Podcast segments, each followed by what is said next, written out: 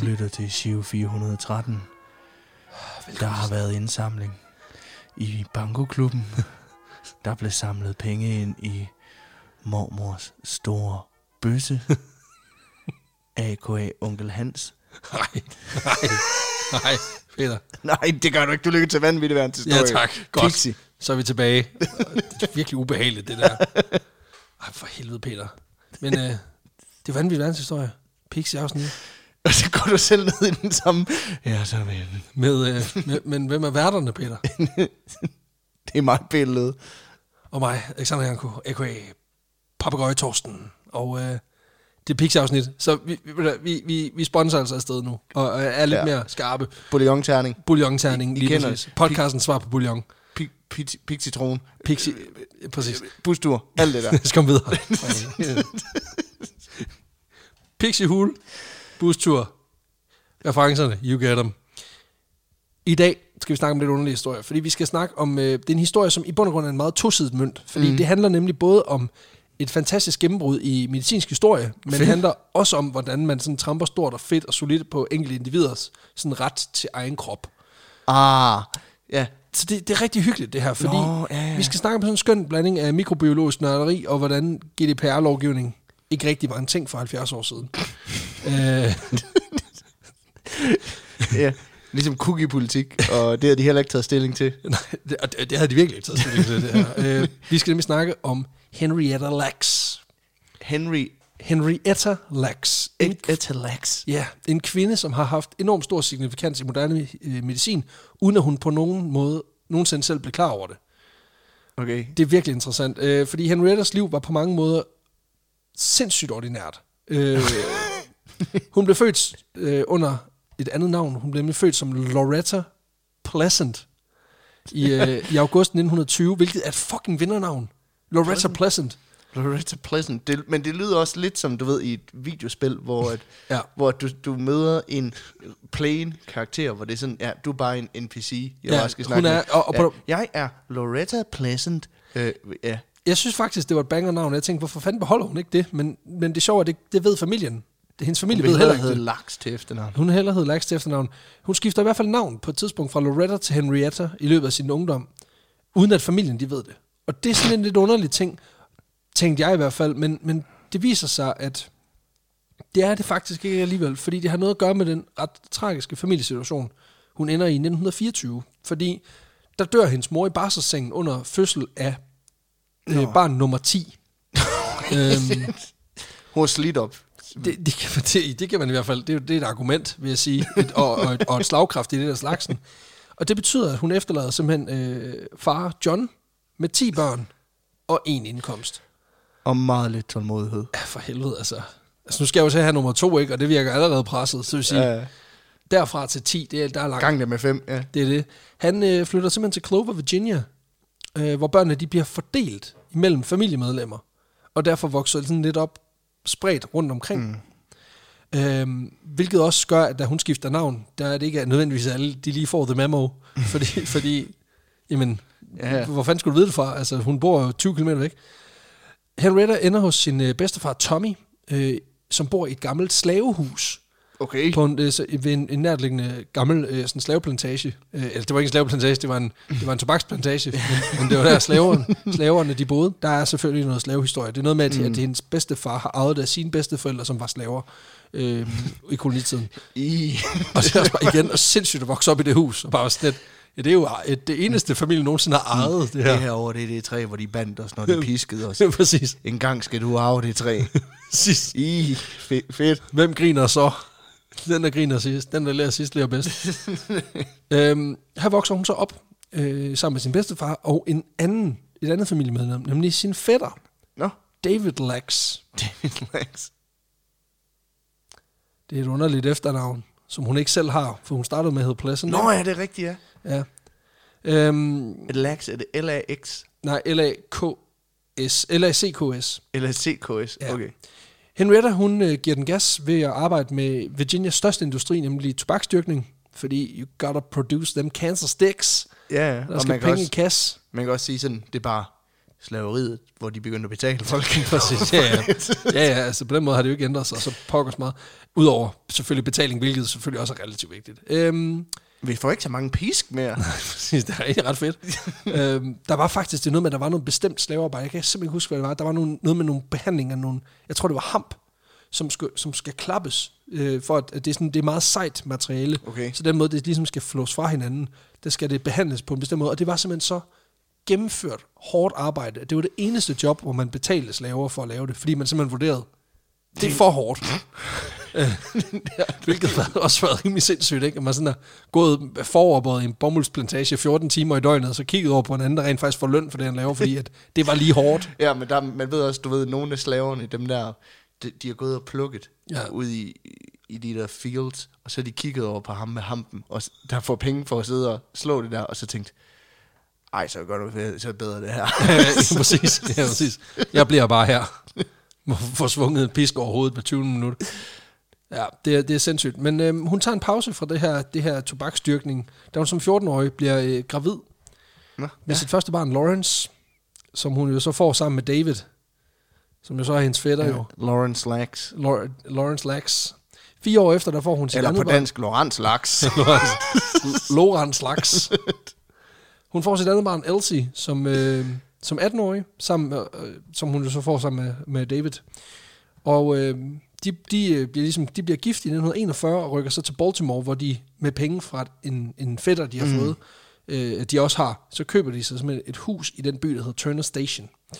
Og her arbejder hun så og får yderligere tre børn og lever så et, et, et for en, en hvad man siger, lavere middelklasse i post-war USA et normalt liv, kan man Ja. sige. Øh, overhovedet ikke noget at, at skrive hjem om.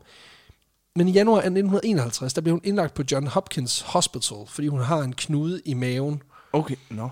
Øhm, det viser sig, at der er en tumor i hendes livmor. Nej. Og det, interessa- det, det, det, det synes jeg bare, det er sindssygt, det er. Da hun begynder at få smerterne, så tror de, det er, fordi hun er gravid igen. fordi du ved, hun har været gravid rigtig meget. Ja, ja. Det viser sig, at det er hun også, men der er også noget andet galt.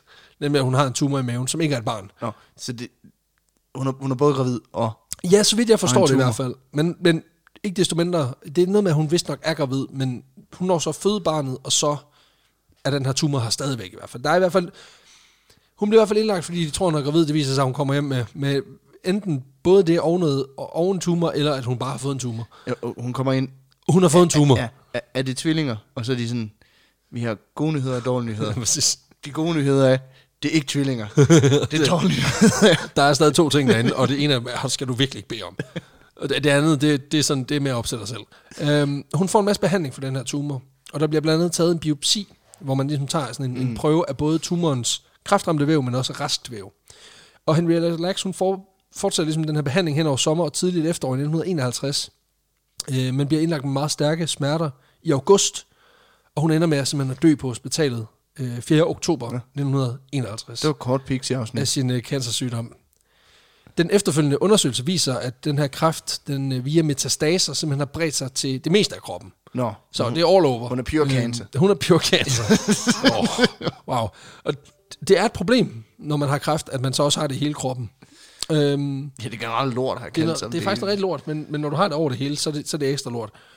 Og, og nu, nu er vores hovedperson skulle død af kræft. Mm, det var jo det. Så, så, Lyt med i næste uge. Øhm, men Peter, jeg kan fortælle dig noget, noget lidt underligt, fordi mm. Henrietta, hun er faktisk stadig med os den dag i dag. Altså, altså på sådan en, en Der er faktisk- hvor det er sådan noget, Nej. vi består jo alle sammen af lidt stjernestøv. Nej, Nå. der er faktisk mere af hende i dag, end der var den dag, hun døde. ja, og du tænker, det er meget makabert. Og det er det også. Men lad mig nu lige prøve at forklare dig. Hvordan, hun har taget på, eller hvad? Det kan man sige. Øh, ja, faktisk. Og lad mig forklare dig, hvorfor at Henrietta Lacks, på trods af sin død, er et af de mest livsbekræftende mennesker, der er på den her planet. Og jeg, jeg bruger det som i nutid, for det er hun. Fordi nu går jeg fucking Elmer McCurdy på din røv. Fordi hendes efterliv, det er for sindssygt. Og for at forstå det her ret bizarre twist, så skal vi snakke om en forsker, der hedder øh, George Otto Gay. ja. Fordi alle vores hovedpersoner i den her historie, de har et vanvittigt navn. øhm, George Otto, han er forsker og læge på Johns Hopkins, og øhm, han er udover at have de her sådan, faste timer som læge, så har han et hovedfelt, der hedder at lede det laboratorie, der har at gøre med dyrkning af væv. Okay. Altså en stilling, og det er en stilling, han har fået allerede i øh, 1923, mm. da han var 24 år gammel. Og det er jo et rigtig hårdt job, fordi når man har plukket det, så skal det sådan slå. Ja, så, så så det er jo en eneste kirurgstilling, du bliver betalt for. Ja, præcis. Han har øh, løbende arbejdet med andre projekter, siden han øh, blev ansat i den her stilling øh, som 24-årig. Men hans primære fokus har altså handlet om at kultivere væv øh, og forsøge at dyrke menneskelige celler i et laboratorium. Okay, så sådan noget gro mennesker. Simpelthen er Eller gro, en lille bitte del af dem i hvert fald. Ja. Øhm, Og grunden til, at man kan sige, at det er i det hele taget interessant, det er, at hvis man isolerer en bestemt type menneskelige celler, så kan man sådan dels observere ting om, hvordan de opfører sig over tid. Mm. Man kan lære noget om udviklingen, men man kan også ligesom, kan man sige, teste for eksempel medicin, for at se, om det virker, eller om der er en indikation af, at det i hvert fald virker. Ja. Det er, der så, altså, det er et ret vigtigt værktøj, kan man sige, for at fremskylde mikrobiologi og medicinsk udvikling. Men problemet er, at der er rigtig mange mennesker, øh, altså typer af menneskelige celler, som, som ikke kan kultiveres. Altså, du, du kan ikke bare øh, øh, pisse en menneskecelle ned i en petriskål og så sige, gro for helvede, gro. Øhm, øhm, smid noget, det viser sig simpelthen, når man tager noget gødning ned i sådan noget. Menneskegødning. En happy meal ned til dig, så kører vi. Nej, men, men det viser sig, når man tager menneskeceller ud af menneskekroppen, så opfører de sig ret naturligt i, at de simpelthen dør. Og inden for Ja, relativt kort tid, hvilket betyder, at det ikke er godt, når man skal lave seriøse sådan, eksperimenter over tid, der, Mm. ligesom, hvor man skal, skal måle en effekt. Vi kan på den anden side, vi, vi kan konkludere, ham her, Charles Gay, ikke det han hedder? Jo, Han har ikke grønne fingre, Ikke- når det kommer til øh, geogay. GeoGay. han har ikke... Øh, han har ikke grønne fingre, når Han det har kommer ikke- til, til gro, den her Eller slags. røde fingre, på nogen måde. Geogay, det lyder som sådan en, det lyder som, sådan, det lyder som en af de der karakterer, Stan Lee smed ud, fordi det var for dumt en alliteration til, at han kunne være i Marvel-universet. Det er ikke pissegodt at lave de her lange eksperimenter. Det begrænser i hvert fald, hvad, kan man sige, hvad man kan teste, fordi tid lige pludselig bliver en, en, en faktor, man skal overveje hele tiden. Fordi cellernes struktur også ændrer sig i takt med, at de ligesom dør. Og så er der sådan et generelt problem med at skabe stabilitet i det, man laver, når de her celler dør. Ja. Øhm, og det er så det, Otto Gay han har, øh, George Otto Gay har bakset med i sit laboratorium.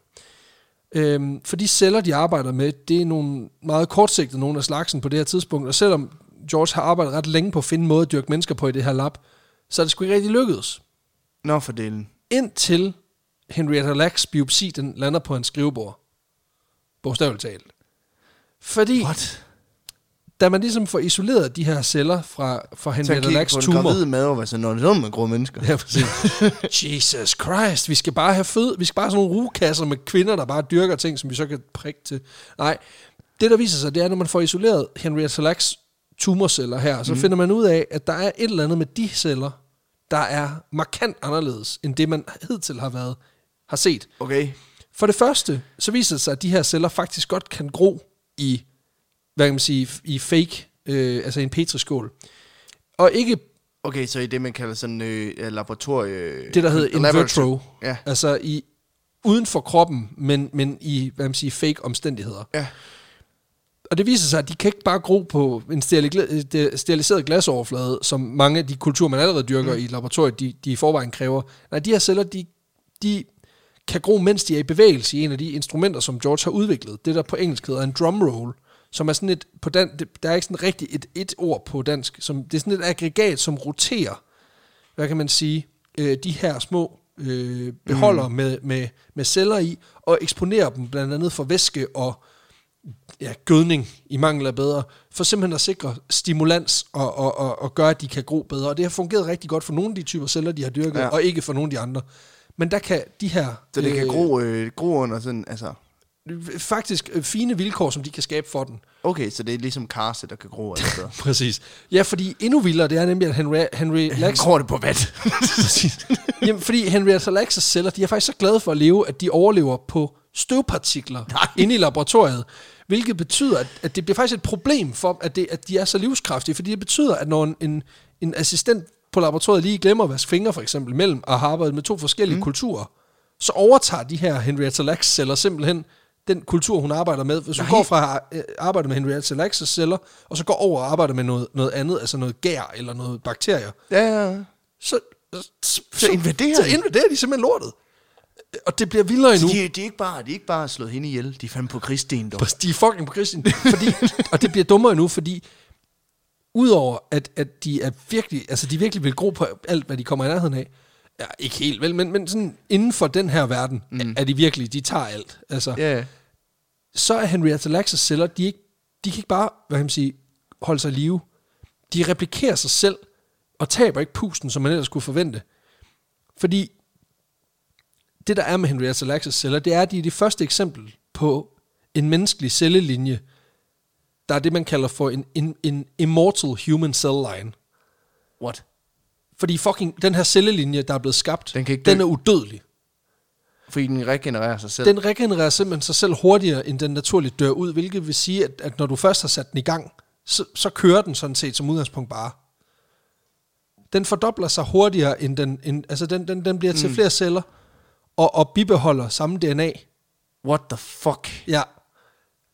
Den er, den er ikke umulig at slå ihjel, altså du kan bare hælde kogende vand på, eller et eller andet, ikke, så dør den, men, men som udgangspunkt, Ja, ja. Hvis du holder den i, den, i de her, under de her Ja, vilkår, altså, så, den, så den, fortsætter den er ligesom elver. Den dør ikke af alderdom. Den, er- den, man kan godt slå ihjel. Lige præcis. Hvis du stikker Jamen, den altså. Ja. Fordi det samme er også mennesker, fordi man kan sige, vi har jo også celler, der regenererer. Mm. Men på et tidspunkt, så er der ligesom nogle af cellerne, som ikke regenererer sig. Det er faktisk noget med, at- der er lavet noget forskning, som viser, at hjerneceller, som man jo indtil for nylig troede var det eneste, der ikke regenererede, Mm. sådan der, de regenererer sig selv. Det tager bare omkring 100 år, Ja, ja. før de begynder, øh, at der begynder at komme nye. Men de regenererer sig selv så langsomt, at hvad kan man sige, du løber selvfølgelig tør på et tidspunkt.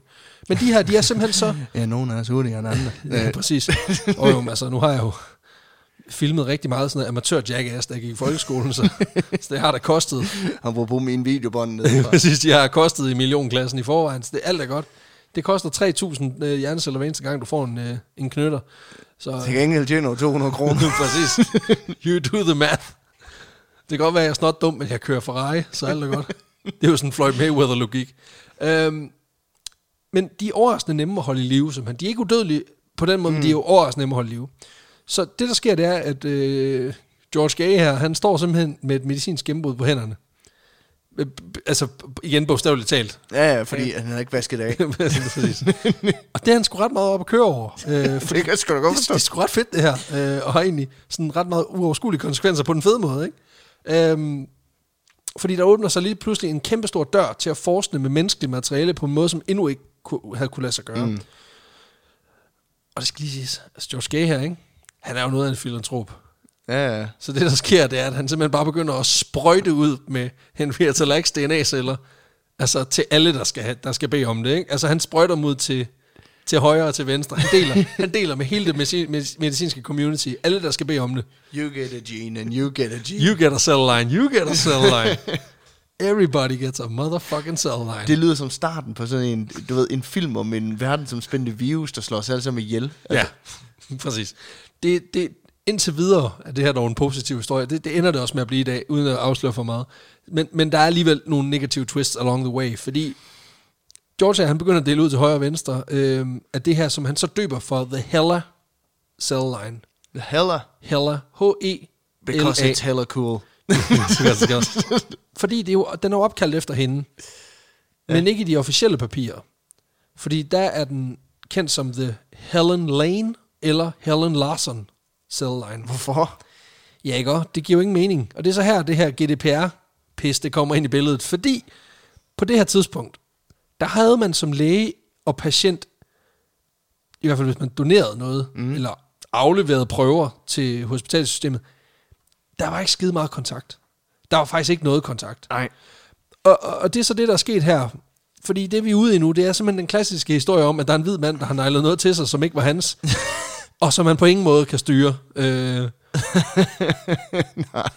fordi det, der er sket, det er, at de har taget den her biopsi for egentlig at afdække, om der var tale om en tumor, om den var underartet, hvad den bestod af. Men på et tids- tidspunkt i den her, hvad man siger, det her arbejde, er de jo gået op for dem, hvad de har haft fingrene i, og så har de bare tænkt, ja, yeah, det kan vi sgu godt bruge. Altså, de Så, bare, så det gør vi bare. de bare smidt et andet navn på, eller hvad? Jeg skulle bare sige ja, og så, du ved, så er de sådan lige, lige, du ved,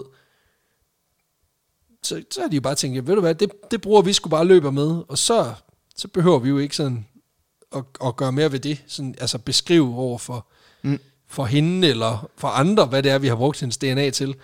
Så, så man kan sige, det betyder simpelthen, at man simpelthen har tænkt, man har formentlig vurderet, at hvad kan man sige, det man har fundet ud af, man kunne med de her mm. celler, det har langt overvejet, eller hvad man sige, opvejet, hvad Ja, kan man sige, ja, ja. De, de ting, der ligger i, i forhold til Henrietta Lacks' hvad kan man sige, persondata. Altså Okay, i forhold ja. til, hvad, hvad hun mister af retsfølelse, Mm. opvejes jo 100% af, hvad vi kan bruge det Ja, her så til. det fortæller hende ikke, at øh, Nej. hey, dit DNA, det er ret, eller dine celler, Nej, de er sgu ret fede. Nej. Og jeg har vist dem til alle mine kollegaer, og de har faktisk også fået noget med hjem i en lille bøt. præcis. Forestil dig, det, Og det, for det kunne man jo godt tænke, at hun, hun var sådan, det, det er både lidt ulækkert og lidt pervers. og det vil jeg faktisk gerne bede meget fedt. Ja, Øh, præcis. Det kunne sagtens være, men det, man har simpelthen valgt ikke at stille hende spørgsmål. Ikke? Så vi er simpelthen nået til et punkt nu, hvor man kraftigt ikke kan gå ind på et hospital med en, en knude, uden at lægerne både finder en tumor, og så i øvrigt også lige finder ud af, at du ved, de finder nøglen til årtiers medicinsk udvikling. Ja, ja. Og jeg kan jo virkelig godt se det fra begge sider her, men hånden på hjertet, så er det jo ikke i orden, at man bare tager noget af folks krop uden at spørge dem. Nej, Og det viser sig jo at også, at man kan sige, at kulturen har været helt fucked i forhold til etikken på, på området her, ikke? Især fordi det ligesom også i gang sætter sådan den her principielle diskussion om, hvorvidt det er okay, at man bruger folks DNA til ting kommercielt.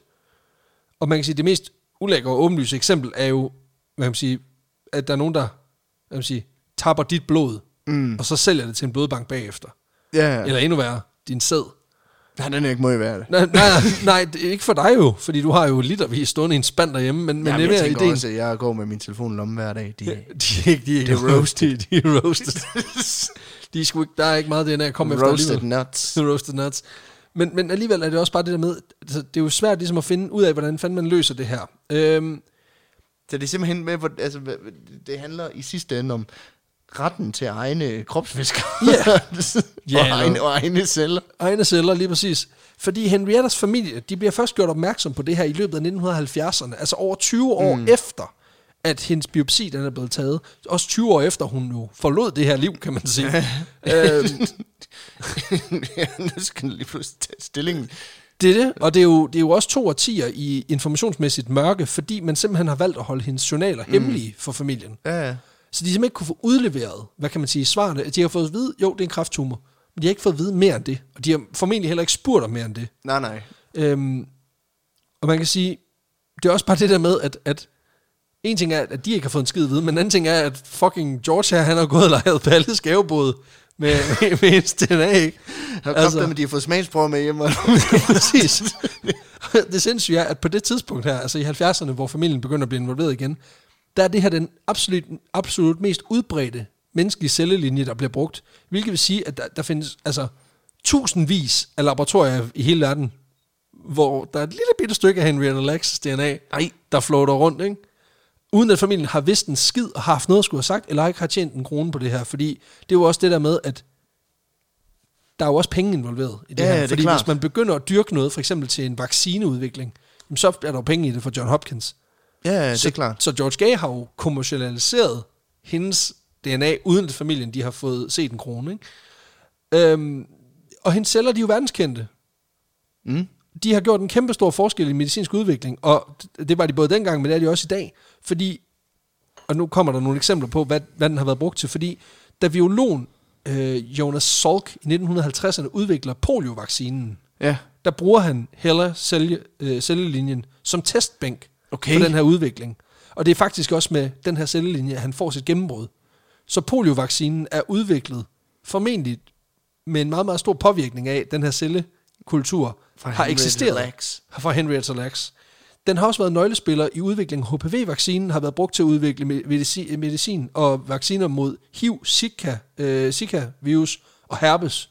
Wow. Øhm, og har derudover også været med til at udbrede hvad kan man sige, forståelsen af en bred vifte af andre sygdomme, både infektions- og, og kræftsygdomme. Thank you, Henrietta. Præcis, og derudover har den faktisk også spillet en kæmpe stor rolle, da forskerne øh, Joe Hin Cho og øh, Albert Levens, de arbejdede med kortlæggelse af menneskelige kromosomer. Der har Nå, den her cellelinje også givet forståelse, fordi den har jo været den samme, kromosomsammensætning i hendes celler har jo været den samme ja, ja. over tid. Så derfor har de jo ligesom kunne, kunne lave en kortlægning, uden at cellerne er forsvundet. Øh, den her Henrietta øh, Lacks cellelinje er også den første i menneskets celle, der er blevet klonet. Og har faktisk får også... skulle lige til spørge, kan man ikke klone hende? Jo, men det, jamen, det gør de jo lidt selv, kan man sige, men den er også blevet klonet, hvad man siger, Ja, ja, ja. ja. syntetisk eller faked. Øh, fordi den kloner jo naturligt, men nu har man simpelthen også, det er også den første cellelinje, man har kunne klone, hvor man ligesom kan sige, ligner den klon, vi mennesker har skabt, ligner den så den, Ja, ja, den naturlige er skabt, ikke? Ja, fordi du, du, du kan rent faktisk lægge dem op ved siden af hinanden og så og lave, find fem fejl. Lige præcis. Ja. Lige præcis. Fem kromosomer, der mangler. Puh, han er meget er det. down. Lige præcis. Øhm, og faktisk så har den også været sendt ud i rummet i 1960'erne for at observere overlevelsesrate og delingsraten øh, Det lyder under under på af... Alien-filmen, det. Men simpelthen også for at finde ud af, om, om, om delingsraten og overlevelsesraten, mm. den, den svækkes af, at tyngdekraften ikke længere er en Ja. faktor på samme måde. Gør det det? Øh, det var jeg faktisk ikke, øh, det har jeg ikke lige tjekket. Om, øh, men, men ikke desto mindre, så har den i hvert fald været brugt til at lave det her eksperiment. Ifølge forfatter til bogen The Immortal Life of Henrietta Lacks, en kvinde, der hedder Rebecca Scoot, igen, fucking baller navn, der er der delt over 60.000 videnskabelige artikler, Wow. hvor, Hella, øh, hvor Henrietta Lacks cellerne indgår. Og det her tal stiger angiveligt med omkring 300 om måneden. Damn. Så det er altså ikke for sjov. Altså, Altså, hun... Hun er jo, altså... Hun er jo grundlaget for... Øh, Rigtig, meget, rigtig mange ting. øh, Rigtig, rigtig meget moderne medicin. Og ja. Ja, på grund af hendes ulækre tumor. på grund af hendes super klamme tumor. Og jeg har faktisk ikke kunne finde ud af, om det var hendes raske celler, om det var cancercellerne. Jeg, jeg, mm. jeg mener, jeg læste et sted, at det var hendes cancerceller. Der, der, okay, der ligesom, ja. øh, øh, det er jo den cellelinje, der har udviklet sig. Jeg er ikke sikker. Men hvad med hendes familie? Jamen, det kommer vi til. Okay. Øhm, fordi det er ikke kun i forskerkredse, at, at, hvad man siger, at Hella cellelinjen har gjort en forskel. Også i forhold til patientsikkerhed. Fordi hele den her mangel på, på information til familien har faktisk været med til at forme lovgivningen i USA.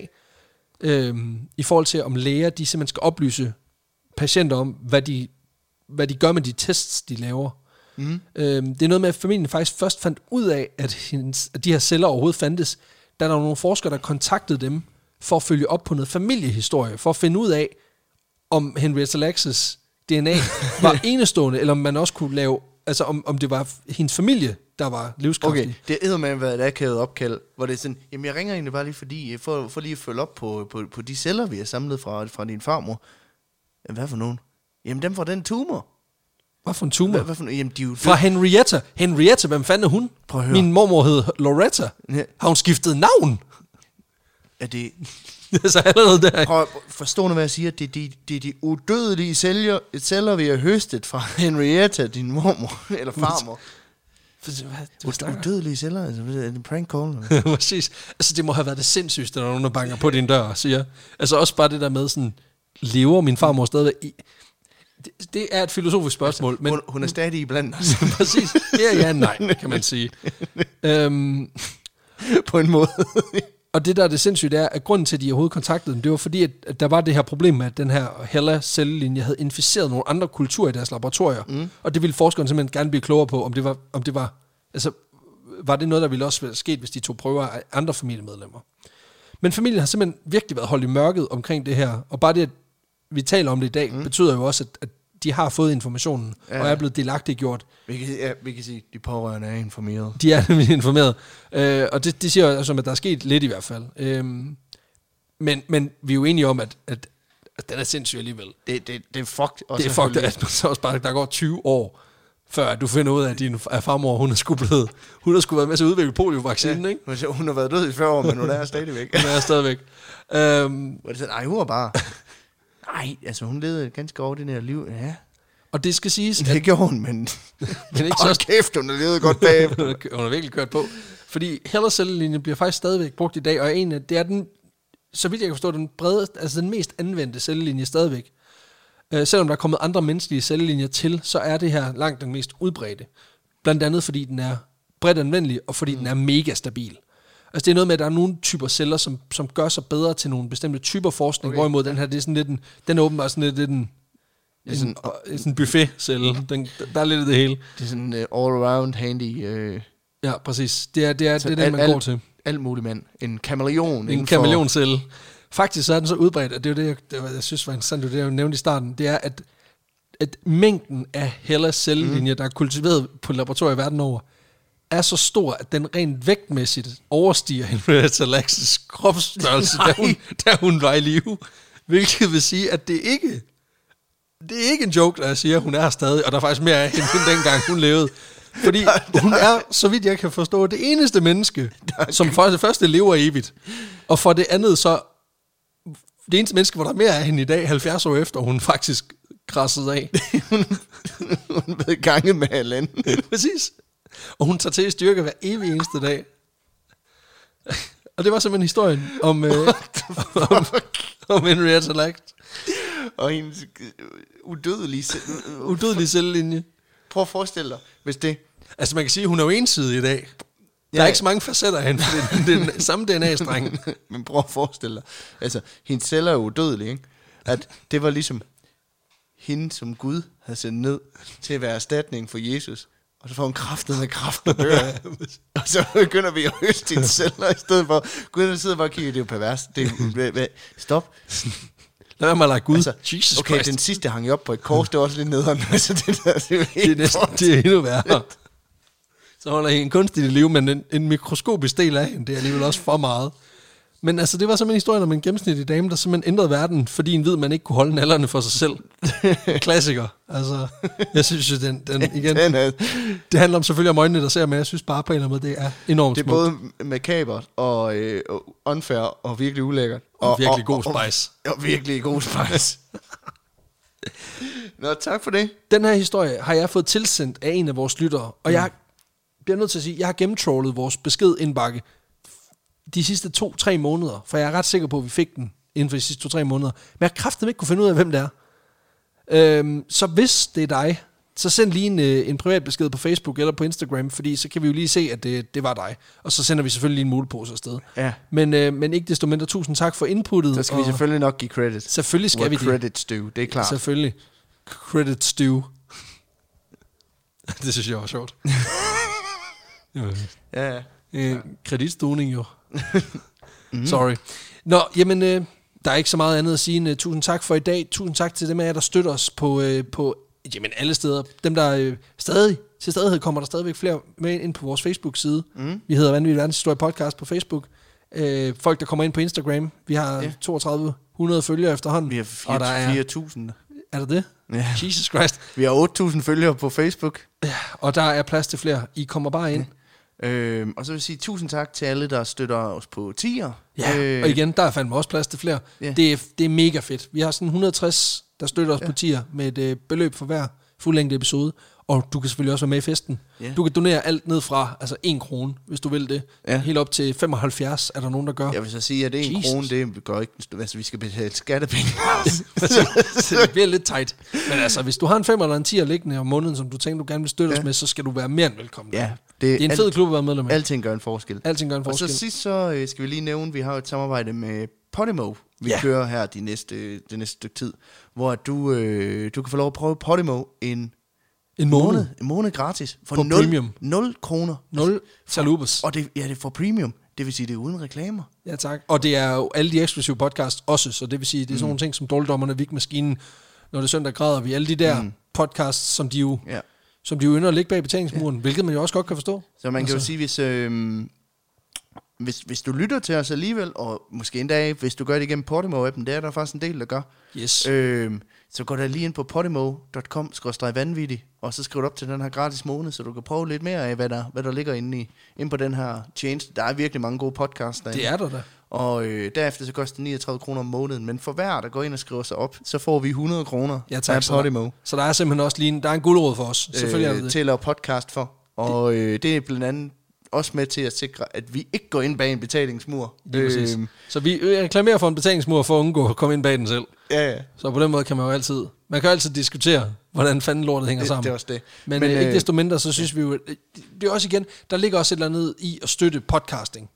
Og, mm. og man kan være kritisk over for Podimo og alt muligt, men jeg synes egentlig ideen om, at man ligesom siger, prøv det nu lige af og se, om det er noget for jer. Fordi altså, jeg skal jo indrømme, at jeg, jeg har haft det siden de startede øh, sidste år i november. Ja, Og, og jeg det, har øh, betalt troligt øh, lige siden, og, og bruger det faktisk også. Jeg har en to-tre gode podcasts, som jeg ved, jeg kun får der. Og det er nok, det er nok for, til, at jeg gør mm. det. Øh, det er min måde at støtte dem på. Øhm, så hvis du lytter meget til podcasting, og der er nogen, der gerne vil prøve, altså jeg ved også, 30 har jo også et samarbejde med dem. Det er sgu også værd lige at få prøvet af. De har lige lavet en fantastisk serie, der hedder Agent Piccadilly, som er værd at give et lyt. Så, øhm, Men det er altså så smag lidt på det. podimo.com vanvittig. Og det var egentlig det for i dag. Det var det. Tusind tak, fordi I lyttede med. Vi lyttes ved på The søndag. flip side. Og øh, Lad være med at sælge dine øh, organer. ja, I hvert fald dem, du... øh, Heller ikke dem, du godt kan undvære. det, øh, det her afsnit, det udkommer jo den 31. oktober. Øh, Ja, tak. Halloween, så glædelig Halloween. Jeg ved ikke, om I kan, om I kan fejre det øh, på grund af coronarestriktioner, men om ikke andet, så trick or treat. Og øh, til, øh, til jer, der bor i Odense, så ses vi jo i aften til live show. Det gør vi. Moin, Moin. som man siger på Fyn. Så er der kratter i med vin, du. Det kommer med. Der er iskold.